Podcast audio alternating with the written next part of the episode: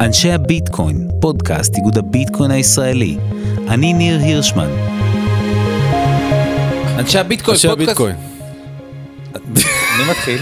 לא יודע, אבל רציתי לעשות רקט. אתה רוצה שאני אתחיל? תתחיל, תתחיל, נו.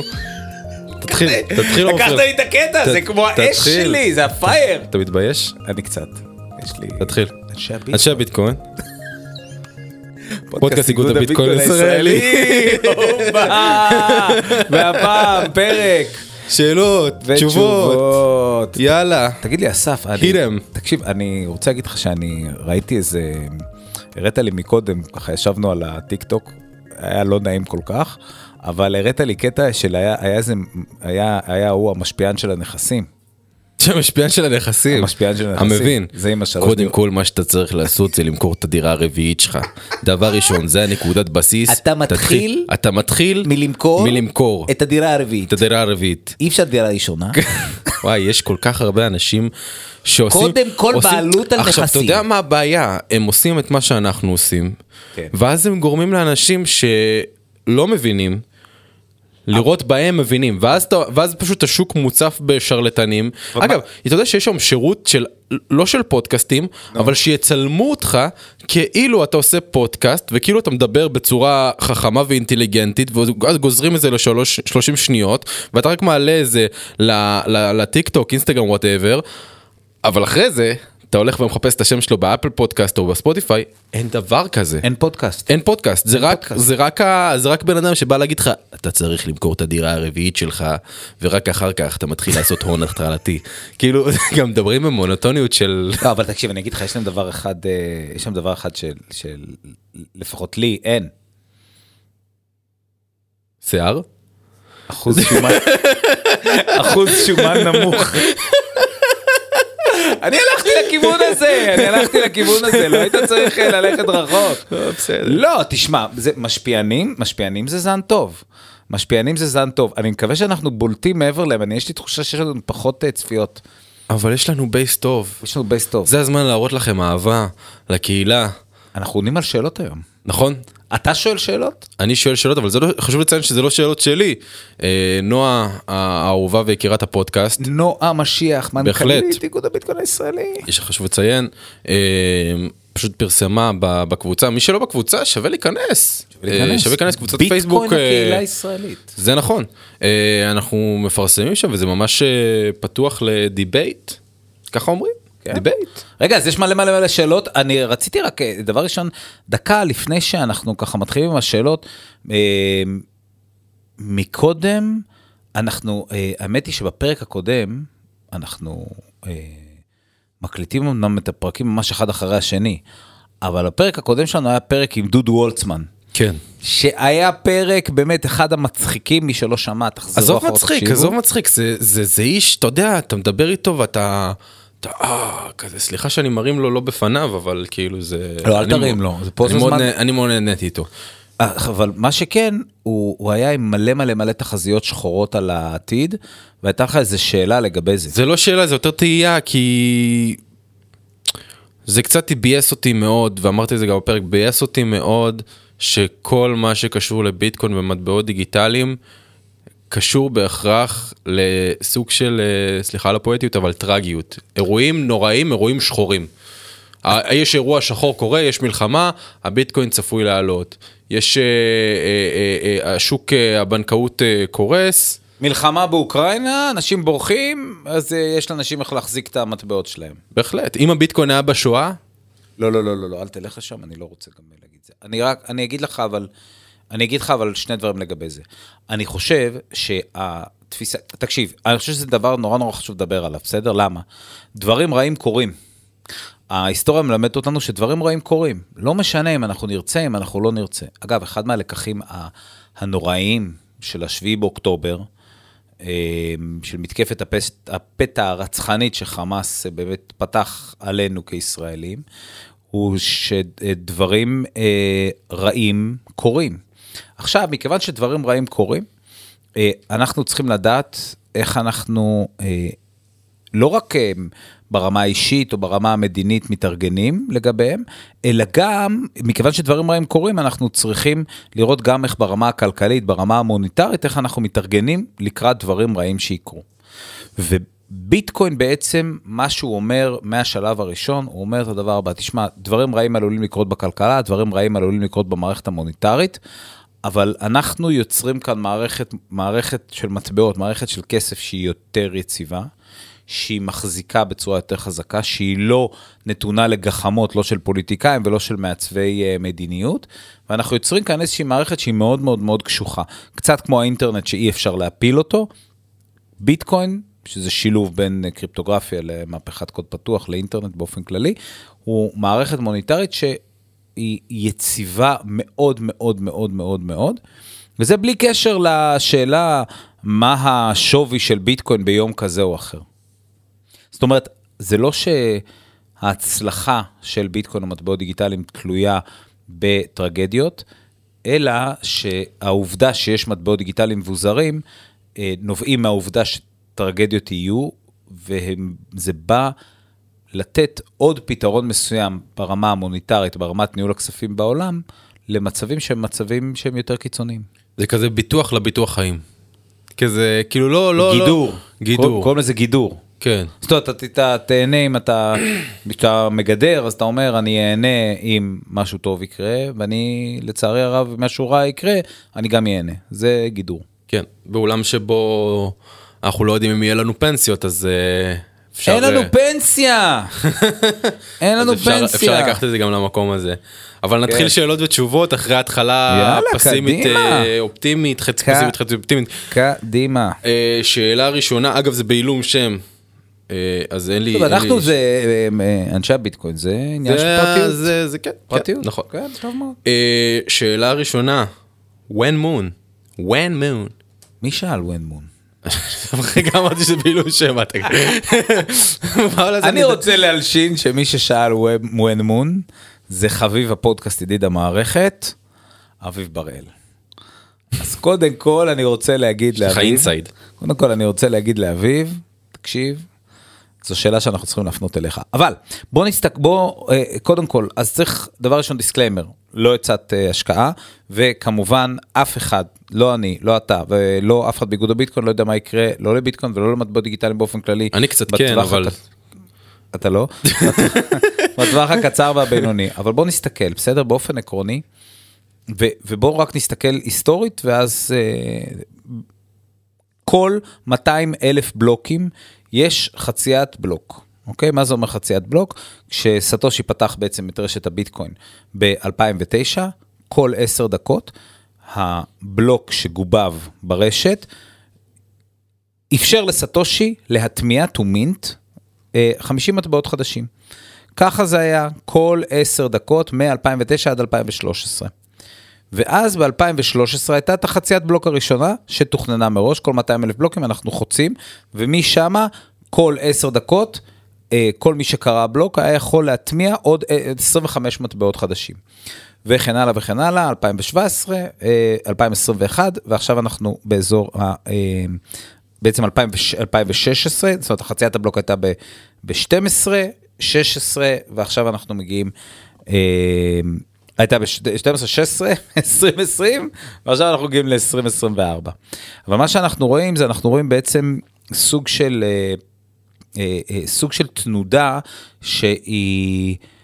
שראינו אותה ב-2012-13, ראינו אותה ב-2017-18, ואנחנו אה, ראינו אותה גם ב-2021. זאת אומרת, מה שקורה זה שיש לנו חציית בלוק, ובעצם באופן עקרוני אתה יכול לחשוב שוואלה, עכשיו יותר קשה לייצר אה, מטבעות ביטקוין, ואז לכן הערך ירד. אבל השוק מגיב טיפה שונה.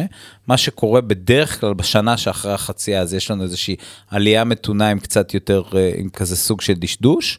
ואז בערך שנה אחרי החצייה, לפעמים זה קצת יותר, לפעמים זה קצת פחות, יש לנו איזושהי קפיצה יחסית גדולה בערכים, ראינו את זה ב-2013. איך אתה מסביר את זה שדווקא כאילו כל כך הרבה זמן, כאילו שנה זה לא כל כך הרבה זמן, אבל כאילו איך אתה מסביר את זה אני לא מסביר כי אני לא יודע להסביר את זה. אנחנו גם לא יודעים להסביר את התנודות של השער. אנחנו יודעים להגיד שבאופן עקרוני, מטבעות דיגיטליים וביטקוין בראשותם צוברים איזשהו סוג של ביקוש לאורך השנים, כי אנשים מבינים את הטכנולוגיה ואנשים חושבים שהדבר הוא נכון. לגבי הקפיצות בגרף אנחנו לא יודעים אה, אנחנו לא יודעים אף פעם להגיד מה בדיוק אה, מה בדיוק קורה אחרי זה תמיד אה, מנתחים כל פעם אגב זה משהו אחר. ב-2017 הייתה לנו את ליתר דיוק ב-2018 הייתה לנו את קדחת ה-ICOים אבל הקפיצה הגדולה בשער הביטקוין הגיעה בעצם בדצמבר 2017 עידן הסאונדבן כאן קם, מתחיל ללכת תוך כדי הזה, הכל בסדר? אה, אנחנו עכשיו מתחילים גם בווידאו, אתה יודע? אפשר לראות אותו כן. ביוטיוב. הוא לא אמר לי ולכן אני מתנער, אה, לא התקלחתי היום. אוקיי, אוקיי, הרבה יותר מדי מידע. אז 2017 הייתה לנו אה, הייתה לנו עלייה יחסית קפיצה מאוד מאוד מאוד חזקה כמעט בתוך כמעט בתוך חודש וחצי ביטקוין קפץ מאזור ה-10,000 דולר ל-19,000 דולר. ב-2021 הייתה לנו עלייה מאוד מאוד מאוד גדולה. שהייתה, הגיעה עד לאזור ה-67 אלף דולר, גם כן זה היה בשני פיקים, אבל אנחנו יודעים, אני חושב שאולי דבר אחד שאפשר, אה, שאפשר להגיד אותו על כל העליות האלה, שהן תמיד מסתיימות קצת, אה, קצת לפני מה שאנשים חושבים. זאת אומרת, אה, אם, אתם, אם אתה תסתכל, היה ב-2017, היה...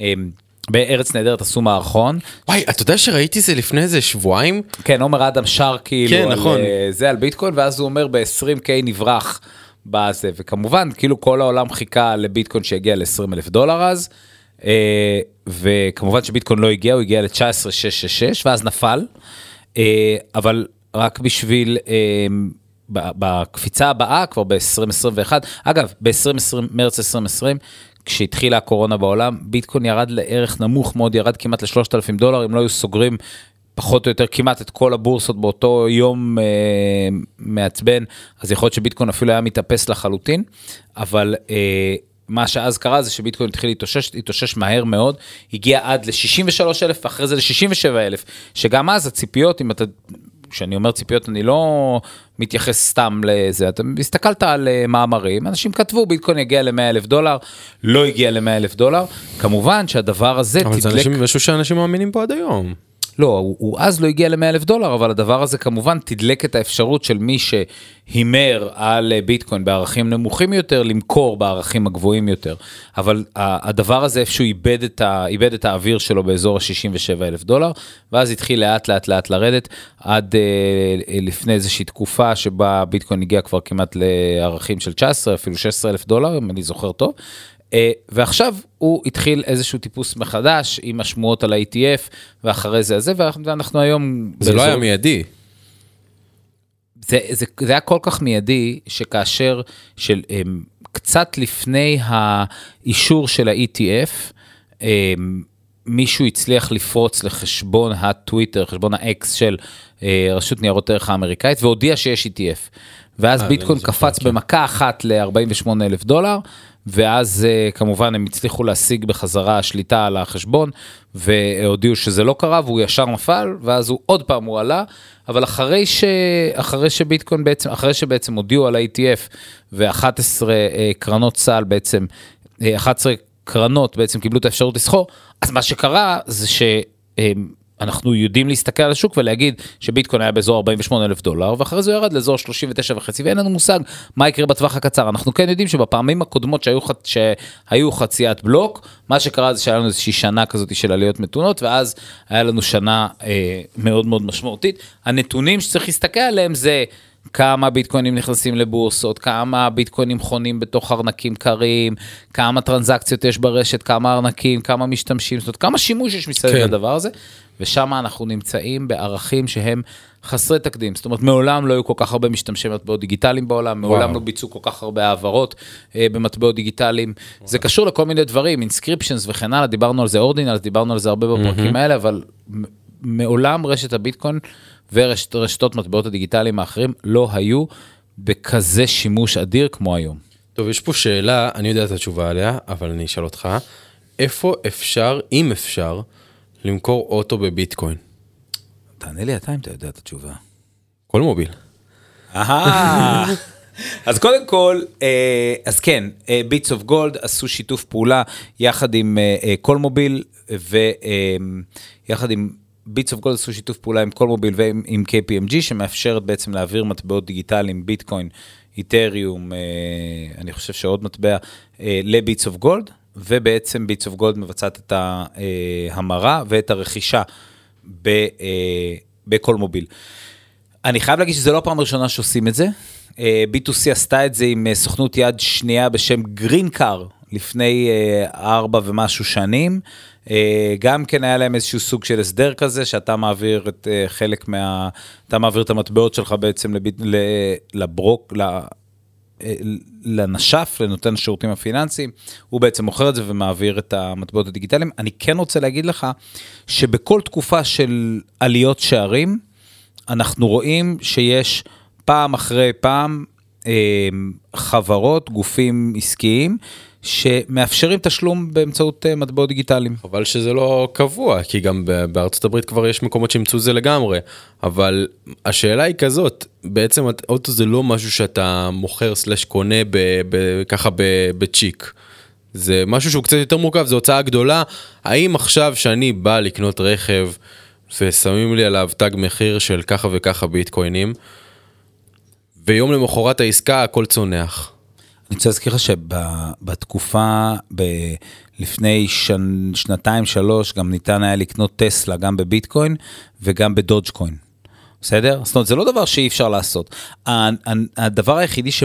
יש בעצם שני חסמים שמונעים את היישום של שימוש במטבעות דיגיטליים כאמצעי תשלום. הדבר הראשון זה, זה לא כזה פשוט לתפעל את המערכת. זאת אומרת, זה לא כזה פשוט לי להעביר מטבע, להעביר מטבעות, להחזיק מטבעות, אה, לשמור עליהם, לדאוג שהם לא ילכו לאיבוד. זה פשוט למי שמשתמש, זה לא פשוט למי שרוצה להיכנס. אבל הדבר השני הלא פשוט בעניין הזה, וזה חסם משמעותי, זה באמת, ה, אנחנו קוראים לזה וולטיליות של הערך. אבל העובדה שהערך עולה ויורד, זה חתיכת עניין כאן. זאת אומרת, ברגע שהערך עולה ויורד, אז אתה אומר, אתה יכול להגיד לעצמך אחד משני דברים, או למה לי למכור את המטבעות, אני אקח כסף חופשי שלי, ואיתו אני אשתמש. אמ, אז זה אפשרות אחת. אמ, ואם לא, אז אני יכול למכור ולהשתמש, זאת אומרת, למה שאני אשתמש בזה? אגב, אחד מהדברים שמשתמשים בהם כיום, באזורים שמאפשרים DeFi, זה במקום למכור את המטבעות הדיגיטליים שלך, מה שאנשים עושים זה בעצם שמים את המטבעות שלהם בכאלה פלטפורמות DeFi, ו... ו...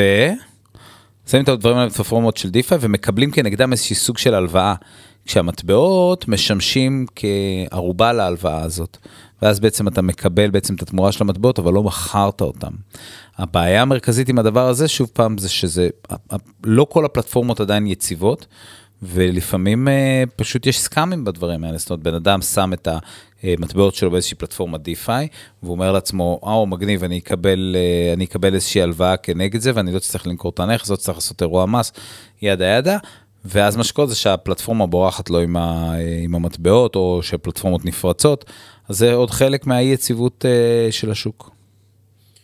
יש פה שאלה של מישהו שכותב, יש לי רעיון לסטארט-אפ בתחום, האם אתם יכולים לעזור ואיך כדאי להתקדם? אז ככה, קודם כל, וואו, צעקתי. כן. כן, כן. בעיה. האמת שכן. אני צריך, אה, אחרי זה אנחנו נוריד את זה בסוף, עידן אה, כאן מהנהן. אז ככה, קודם כל, מי שיש לו רעיון לסטארט-אפ ורוצה, ורוצה לפגוש אנשים שמעניין להם, קודם כל, שגרירות הביטקוין. כל יום ראשון, שגרירות הביטקוין בערב, יש את מפגשי ה Satoshi Square. הסיבה שיש מפגשי Satoshi Square, אתה יודע למה יש מפגשי Satoshi Square? Satoshi Square, אתה יודע למה יש מפגשי סטושי סקוואר? קודם כל זה כיף, אני הייתי באחד. נכון. וגם כזה, אתה יודע, mingling, להכיר קצת, לשאול שאלות, אני באתי לשם פעם אחת, אה, הסבירו לי יופי יופי על משהו שרציתי, לא זוכר אפילו מה, אבל יופי יופי הסבירו לי. זהו, אבל הקטע הוא שאתה מבין, כאילו, יש מלא אה, אנשים, גברים ונשים כמובן, שהם כאילו בליבת העשייה הזאת. זאת אומרת, אם אתם, זה הקטע שלכם, תבואו לסטושי סקוואר. דברו קצת עם האנשים, תתייעצו, הופה, קפץ לנו הזה, דברו קצת עם האנשים, תתייעצו, תשאלו, לפעמים יגידו לכם, וואו, הרעיון שלכם מדהים, לפעמים יגידו לכם, הרעיון שלכם אולי לא כזה טוב. אתם יודעים, ככה זה סטארט-אפים, אז תבואו, תתייעצו, לפעמים יש גם לא מעט אנשים מאוד מאוד רציניים, מאוד מאוד משמעותיים, יכולים להפנות אתכם גם לאנשי מקצוע בתחום, גם למשקיעים פוטנציאליים. זאת אומרת, בסוף, זה המקום מפגש מספר אחד. כמובן שיש גם את שעות קבלה של האיגוד, אבל שם זה יותר אה, פרטני, אתה יודע, לפתיחת ארנקים, אה, בעיות פרטניות וכן הלאה, אבל הסטושי סקוור זה מקום. כאילו באופן עקרוני הרעיון הוא, יש לכם רעיון לסטארט-אפ, תבואו למפגשים של הקהילה, והמפגשים של הקהילה מאפשרים ככה קצת יותר איזושהי החלפת ידע ומידע, וככה בונים סטארט-אפים. אז בהמשך לשאלה הזאת, על הסטארט-אפים, שואלים פה גם אם יש לנו איזה סוג של פול של חברי, חברי צוות של מתכנתים שאפשר לעניין אותם להצטרף כשותפים לפיתוח המיזם, משהו שאנחנו מכירים. אז תשמע, תקשיב, צריך להגיד, בסטושי סקוור בדרך כלל מגיעים אנשים שמתעסקים בתחום. כן. אין אה, פול איגוד הביטקוין שאתה אומר, אוקיי, חברים, הם, הם עומדים בתור ומחכים. לא, זה אנשי מקצוע בתחום. בדרך כלל אנשי ונשות מקצוע בתחום, שמכירים את הדברים. אני מציע פשוט לבוא, ל... לבוא לסטושי סקוואר, לדבר עם האנשים, לראות אם תקבלו שם את העצות, כאילו, לדעתי את העצות הכי טובות תקבלו שם. בסוף, אה, אה, בסוף הדרך להקמה של מיזמים אה, רצופה בהרבה מאוד... אה, מצד אחד מכשולים, אבל מצד שני גם, אתה יודע, יש, יש את כל האפשרויות להצליח בדבר הזה, יש, בדרך כלל יש מימון טוב לסטארט-אפים בישראל באופן כללי, תבואו, תבואו ותתחילו להתחבר. ואפשר לשמוע על הקשיים וה... אפשר לשמוע על הקשיים, תמיד אפשר לשמוע על הקשיים, וגם אצלנו בפודקאסט דיברנו על זה הרבה. נכון, נכון. אמ, כמה אנשים שניסקו, שניסו למכור ביטקוין בארץ נתקלו בסירוב מהבנקים ב-2023 וכמה הצליחו. אני לא יודע אם אפשר להגיד, אם יש לנו נתון מדויק, אבל אפשר לדבר על זה באופן כללי רגע, על עניין הבנקים. קודם כל, אנחנו לא יודעים, אבל אתה יודע מי יודע? או יודעת? בנק ישראל. עכשיו אני אסביר לך למה בנק ישראל אה, יודע את זה. אנחנו ניגשנו, אנחנו בעצם, אני, אה, מי ששומע את הפודקאסט הזה, לפחות חלק מהאנשים יודעים שאני גם מנכ"ל פורום חברות הקריפטו בלוקצ'יין והווב 3 בישראל. לא באמת. כן, באמת, מה שאתה שומע. בכל מקרה, אז אנחנו ניגשנו לבנק ישראל ואמרנו להם, תקשיבו, יש בעיה בקבלת כספים שמקורם מטבעות, אה, מטבעות דיגיטליים. ואז אמרנו להם, הם אמרו, בסדר, תשמעו, אבל אנחנו מקבלים נתונים אחרים מהבנקים. אמרנו להם, סבבה, בואו ננסה להבין איך נראית התופעה הזאת. והם באמת הוציאו נוהל בנקאי שנקרא נוהל בנקאי 825, שהוא אומר לבנקים את הדבר הבא. אתה שומע מה הוא אומר? הוא אומר, קודם כל תקשיבו. אם אתם אה, ביקשו מכם אה, למכור מטבעות דיגיטליים, תדווחו לנו, לקבל תמורה ממכירת מטבעות דיגיטליים. אם יש כזאת מכירה אה, שמתעכבת, תדווחו לנו.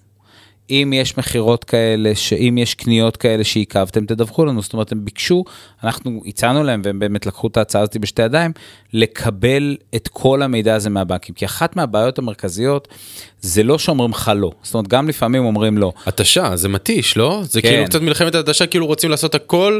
כדי שתתייאש. עוד זמן ועוד זמן ועוד מסמך ועוד, אה, אה, ועוד טופס ועוד חתימה ועוד זה, ובסוף הבן אדם שצריך את הכסף מהצד השני, או החברה שצריכה את הכסף מהצד השני, חייבת למצוא פתרונות מהירים יותר, ובדרך כלל הם הולכים פשוט לפתרונות יקרים יותר. אמ, והבעיה המרכזית זה פוגע מאוד מאוד מאוד בתעשייה, צריך להגיד את זה.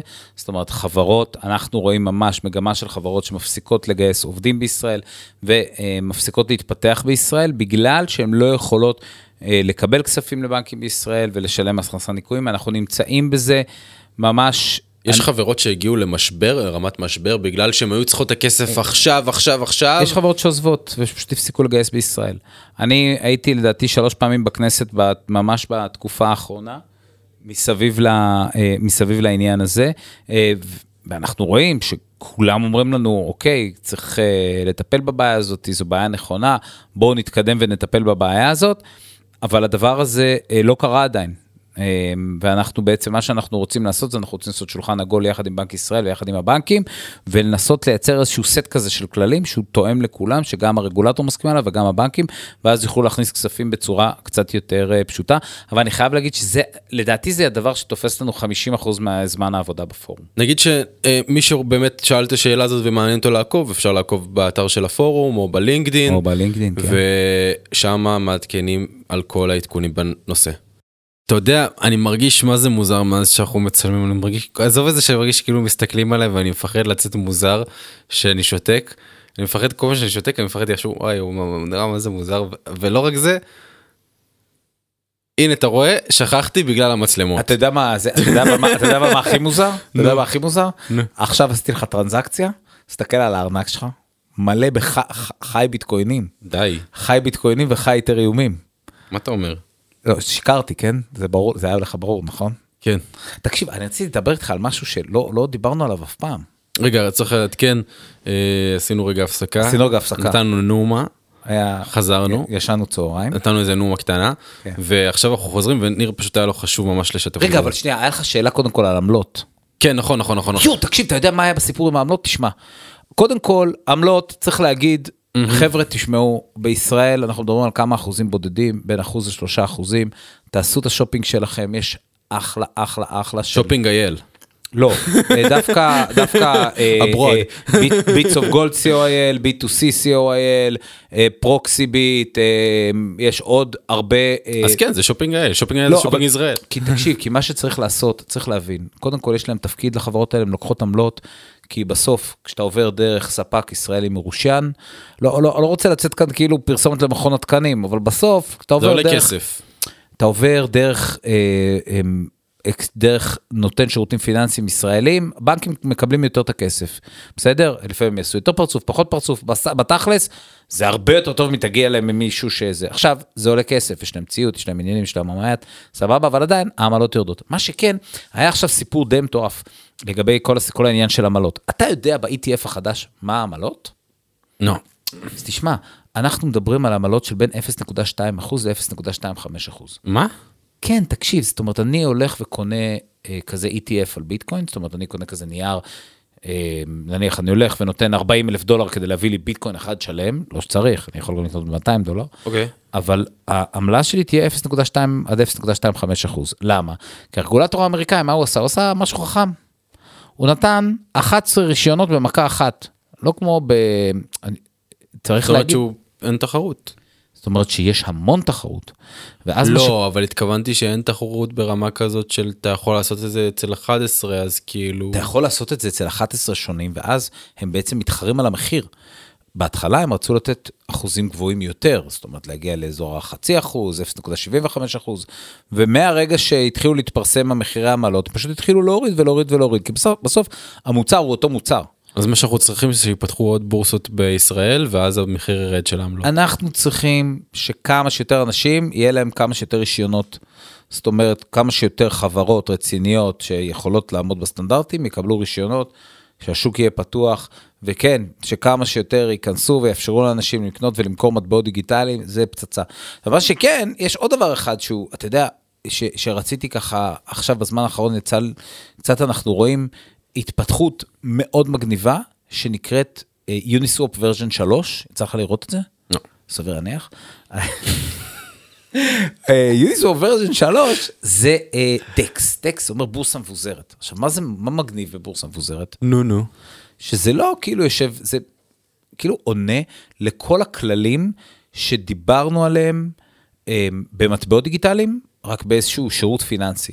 זאת אומרת, לא יושב בן אדם מאחורה ואומר, טוב, אני מעביר, אני לוקח עכשיו ביטקוין, אני מוכר אותו למישהו בדולרים, ועכשיו אני לוקח את הדולרים, מעביר אותם לשקלים, ומעביר את זה בחזרה ללקוח. לא, אה, בורסות מבוזרות, זה בורסות שחיות כקוד תוכנה.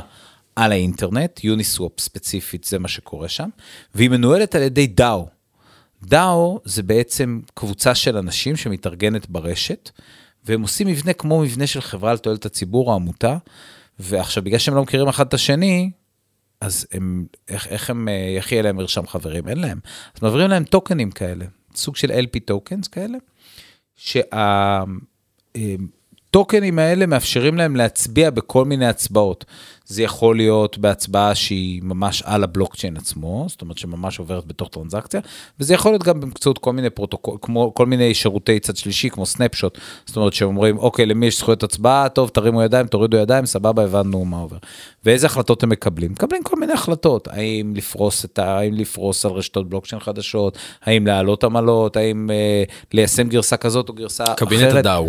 קבינט הדאו. עכשיו לצורך העניין, הדבר הזה הוא נורא נורא מגניב, זאת אומרת, זה כרגע זה עובד באמת על כל מיני שירותים פיננסיים בתוך הבלוקצ'יין, אבל זה מאפשר לנו איזושהי אה, הסתכלות קדימה. עכשיו, מה שקורה למשל ביוניסוואפ ורז'ן 3, זה עד היום היית יכול לבוא ליוניסוואפ ולהגיד להם, תקשיבו, אני לוקח את האיתריום שלי ואני, אה, את ה-USDC שלי, ואני נותן לכם את שני הנכסים האלה, ואתם יכולים לאפשר באמצעות הנכסים האלה לאנשים לסחור. כל פעם שאנשים יסחרו ב, אה, בנכסים האלה, אז אני אקבל איזושהי עמלה נורא נורא נורא קטנה, אבל בסוף במקום להחזיק את זה אצלי בארנק זה יהיה אצלכם, ותחזירו לי את זה אחר כך. עכשיו, יוניסו ורז'ן 3 מאפשר משהו שנקרא concentrated liquidity. זאת אומרת, הוא אומר לך, תשמע, הזוג שלך, הוא יופעל רק בנקודה מאוד מאוד ספציפית, של מחיר מאוד מאוד ספציפי. עכשיו, למה זה טוב? כי יש יותר סיכוי שישתמשו ב, אה, במטבעות שלך. זאת אומרת, יש הרבה יותר סיכוי שמישהו ישתמש במטבעות שלך בשביל לסחור באמצעותם, שזה דבר שהוא נורא נורא נורא מגניב, זה נורא נורא כיף, ואנחנו רואים כל מיני פרוטוקולים שעושים את הדברים האלה. מה שכן, זה חייב לבוא עם disclaimer. וה disclaimer אומר שבדרך כלל בישראל, אם אתה נכנס לבורסה מבוזרת או בכלל ל DeFi, עושה liquidity providing וכן הלאה, אז אה, בנקים בדרך כלל לא מקבלים את הכסף, צריך להגיד את זה, אבל מכיוון שאנחנו לא פודקאסט הסוחרים, אלא אנחנו פודקאסט איגוד הביטקוין הישראלי, אז אנחנו כן צריכים לבוא ולהגיד, תשמעו, יש כאן איזושהי טכנולוגיה מגניבה, ש, אה, שיודעת לעשות כל מיני דברים שפעם רק בבורסות הכי מתוחכמות בעולם. אז למה, כאילו, זה בנקים בישראל לא מקבלים את הכסף? בנקים, כאילו בא, אם... בנקים בעולם מגיבים לזה אחרת? כאילו... ב, הבעיה היא רק בעיה ישראלית, אבל באופן עקרוני בישראל, אם אתה מביא כסף מדיפיי, יהיה לנו, עוד מעט יהיה לנו, בעצם היה לנו כבר אה, פרק עם שלומית אליסף דיין, קצינת הציוד של בנק הפועלים, מי שלא שמע, כדאי לחזור mm-hmm. לפרק ולשמוע את זה. ואתה שומע, בגלל שהם לא מכירים את זה, וזה עוד מאוד מאוד חדש להם, אז הם יותר קשה להם להתעסק עם זה. לכן, מה שאני אומר, אבל זה כן מעניין ברמה הטכנולוגית, זאת אומרת, לקחת איזה, לא יודע, איזה 100 דולר, להיכנס לזה, לראות איך הדבר הזה עובד, איך זה מתנהג, איך זה הולך, זה מאוד מאוד מגניב, יש שם כל מיני יכולות טכנולוגיות שנחשפות. כמובן, תהיה על זה הרבה ביקורת, יהיו אנשים שיגידו, רגע, זה סתם שטויות, זה סתם מסחר, זה לא שווה כלום, זה קרפטו. שיט קוינס וכן הלאה, כל הכינויים האלה, זה בסדר, מותר, רק מה שאני אומר זה שבמקרה הספציפי הזה, בגלל שזה אפליקציות שמבוזרות לחלוטין, יש כאן איזשהו משהו שהוא מעניין, ושאני חושב ששווה, מי שלא, מי שלא ככה עשה סיבוב ביוניס, ביוניסוופ, לראות מה זה הדבר הזה ואיך הדבר הזה נראה, אני חושב שכדאי אה, כדאי לנסות וכדאי אה, לפחות להריח את הדבר הזה. אלה היו כל השאלות. באמת? אין לך שאלות? וואי, אני באתי שבע מידע, אני חייב לומר. כן? וגם קצת התקלת אותי עכשיו, הייתי מכין איזה משהו, אבל אתה... אני, אני רוצה... אתה, אני יש רוצה... לך שאלה בשבילי? אולי אה, בא לך לשאול אותי קצת איזה כן, משהו על קריפטו, משהו, כן, ש... משהו כן. שאתה, שאתה לא יודע, שאתה רוצה שאני ארחיב את אופקיך? דווקא כן. תגיד, אני, אני רוצה לשאול אותך, האם אתה, אה, האם היום אתה מכיר יותר טוב את המושג by the rumor, sell the news? כן וואי אתה בהקשר למה שדיברנו עליו. אני כן אני לא אין לי בעיה להגיד את זה. אני לא אין לי בעיה לספר. אני רוצה להגיד לך שפה זה המקום אה, בפודקאסט איגוד הביטקוין הישראלי אנחנו הולכים על פי מה שבר קרולנברנר אמר אין שום בעיה לדבר על, על כסף שהפסדת במטבעות דיגיטליים, זה תמיד רעיון. זה טוב. לא כסף שהפסדתי במטבעות דיגיטליים, זה כסף שעדיין לא הרווחתי מספיק ממנו. אפשר להגדיר את זה גם ככה. בסדר. פשוט אני אגיד, זה, היה את ה-ETF. כן. יומיים לפני זה אה, אמרתי לעצמי אני אני co-host כן אני כאילו אני מכיר את הזה אני צריך לעבוד דוגמה אה, זה אז כן, אני כן. אקנה קצת לפני ה-ETF. ואז כן. לא, ואז השתיקה יפה, מה נגיד? מה נגיד? ואז השתיקה יפה. ביטקוין עשה מה שביטקוין עושה, כן, חתך 20 ומשהו אחוז, כל הכבוד. עבודה יפה, סטושי. לא, אז אני רוצה להגיד לך משהו בעניין הזה, אני חושב שזה לקח חשוב מאוד. אף אחד, זה חשוב מאוד, כל מי ששומע אותנו, אף אחד לא יודע להגיד מה יקרה לביטקוין או בכלל למטבעות דיגיטליים בטווח הקצר והבינוני. וגם הארוך. גם הארוך אנחנו לא יודעים, אבל אנחנו אנחנו אוהבים לנחש. אנחנו יכולים להגיד שאם אנחנו מאמינים בטכנולוגיה, בכיוון ובמהפכה, אז אנחנו יכולים לנסות להעריך, אבל גם כי אנחנו לא יודעים באמת, ולכן זה צריך, צריך לה, להגיד את הדבר הזה ולחזור עוד פעם על, ה, על האמירה שאנחנו אומרים אותה כבר כמה שנים, לא להשקיע יותר ממה שאתם מסוגלים להפסיד. אם אתם היום אה, יודעים שאתם מסוגלים להרשות לעצמכם לאבד 100 שקל ברחוב, זה ה-100 שקל שאתם תשימו באזור הזה, ולא לסכן כספים שאתם עלולים להפסיד. אנחנו אומרים את זה שאתם לא יכולים להרשות, לא לסכן כספים שאתם לא יכולים להרשות לעצמכם להפסיד אותם לחלוטין. ביטקוין יורד, ירד, ירד חזק מאוד. יש, אגב, יש אה, אה, פוסט בפייסבוק ממש מגניב של מני, שהוא כותב, זה פוסט, אה, זה פוסט, אני, מדבר אליכם, מני מה, מהעתיד. ביטקוין יורד, הוא יכול לרדת, ואני יודע שהפסדתם כסף, משהו כזה, זה באמת משהו, אני ממש מציע, אולי נשים את זה בתיאור אפילו של הפרק, אבל הפוסט הזה הוא תמיד נכון, כי אחרי תמיד גלים של עליות, אז יש גלים של ירידות, ואנשים מפסידים, כן. מפסידים כסף, וצריך להגיד להם, אפשר בהחלט להפסיד בזה כסף, וצריך להיזהר, צריך לשים לב, ולא... ולא להקשיב ליועצים של טיק טוק אה, שאומרים לך, כן, וכל דירה רביעית, רק מי ש- בדירה הרביעית. רק אתה- בדירה הרביעית אני קניתי את הביטקוין ה-70 שלי, אז באמת לא, לא, לא להקשיב לזה ולא לשעות לעצות האלה, וכל מי שמוכר לכם חלומות הוא מוכר רק חלומות, אז כל הזמן להיזהר, ולהיות עם ולא יד על להשקיע הדופק. יותר ממה שאתם אה, יכולים אה, להפסיד. סף גרף, איזה כיף היה! תודה רבה. שאלות ותשובות. תודה, תודה, תודה. תקשיבו, תש, תשלחו לנו שאלות תשובות דרך הספוטיפיי. קדימה, זה הזמן. כן. ואם... לא, לא דרך הספוטיפיי. דרך ה... יש לנו את הקבוצת וואטסאפ. אה, בקבוצת וואטסאפ אפשר לשלוח אחד מהאדמינים, כמובן. וואטסאפ ופייסבוק. נכון, בהחלט, וגם בקבוצת פייסבוק אפשר כל הזמן לתייג אותנו אנשי הביטקוין. ואפשר לדבר עם ניר בטלפון 05. 0, 620, 5384, הכל בסדר. אני כמו, אה, איך קוראים לזאתי הכוכבת ילדים? עכשיו אמרת אני- באמת הטלפון האמיתי שלך אני בפודקאסט הזה? אתה לא באמת אמרת את הטלפון האמיתי שלך אתה- משוגע. טלפון, הטלפון שלי מופיע באתר איגוד הביטקוין. וואו. תודה לך, זה בסדר גמור. אנחנו היינו אנשי הביטקוין, פודקאסט איגוד הביטקוין הישראלי. אתה היית אסף גרף. ואתה היית ניר הירשמן. אנחנו נמצאים, איפה אנחנו נמצאים? בספוטיפיי, באפל מיוזיק, ב- ב Deezer. עוד ב- כמה אפילו שאנחנו בגוגל. יש כל מה שאתם רוצים. ואנחנו נמצאים גם בשגרירות, מי שאוהב. שעות קבלה? אה, כל יום שלישי? כל יום שלישי. כל יום שלישי. זה לא שעות, זה מועד, אבל... Satoshi Square, לא לא זה בבוקר אפשר לראות את אוקיי. המועדים בדיוק. באתר Satoshi Square יום ראשון בערב כן, נכון. ולעשות לנו לייק. ובכללי, תהיו אנשים טובים. יאללה אנשי הביטקוין. יאללה. ברכה והצלחה.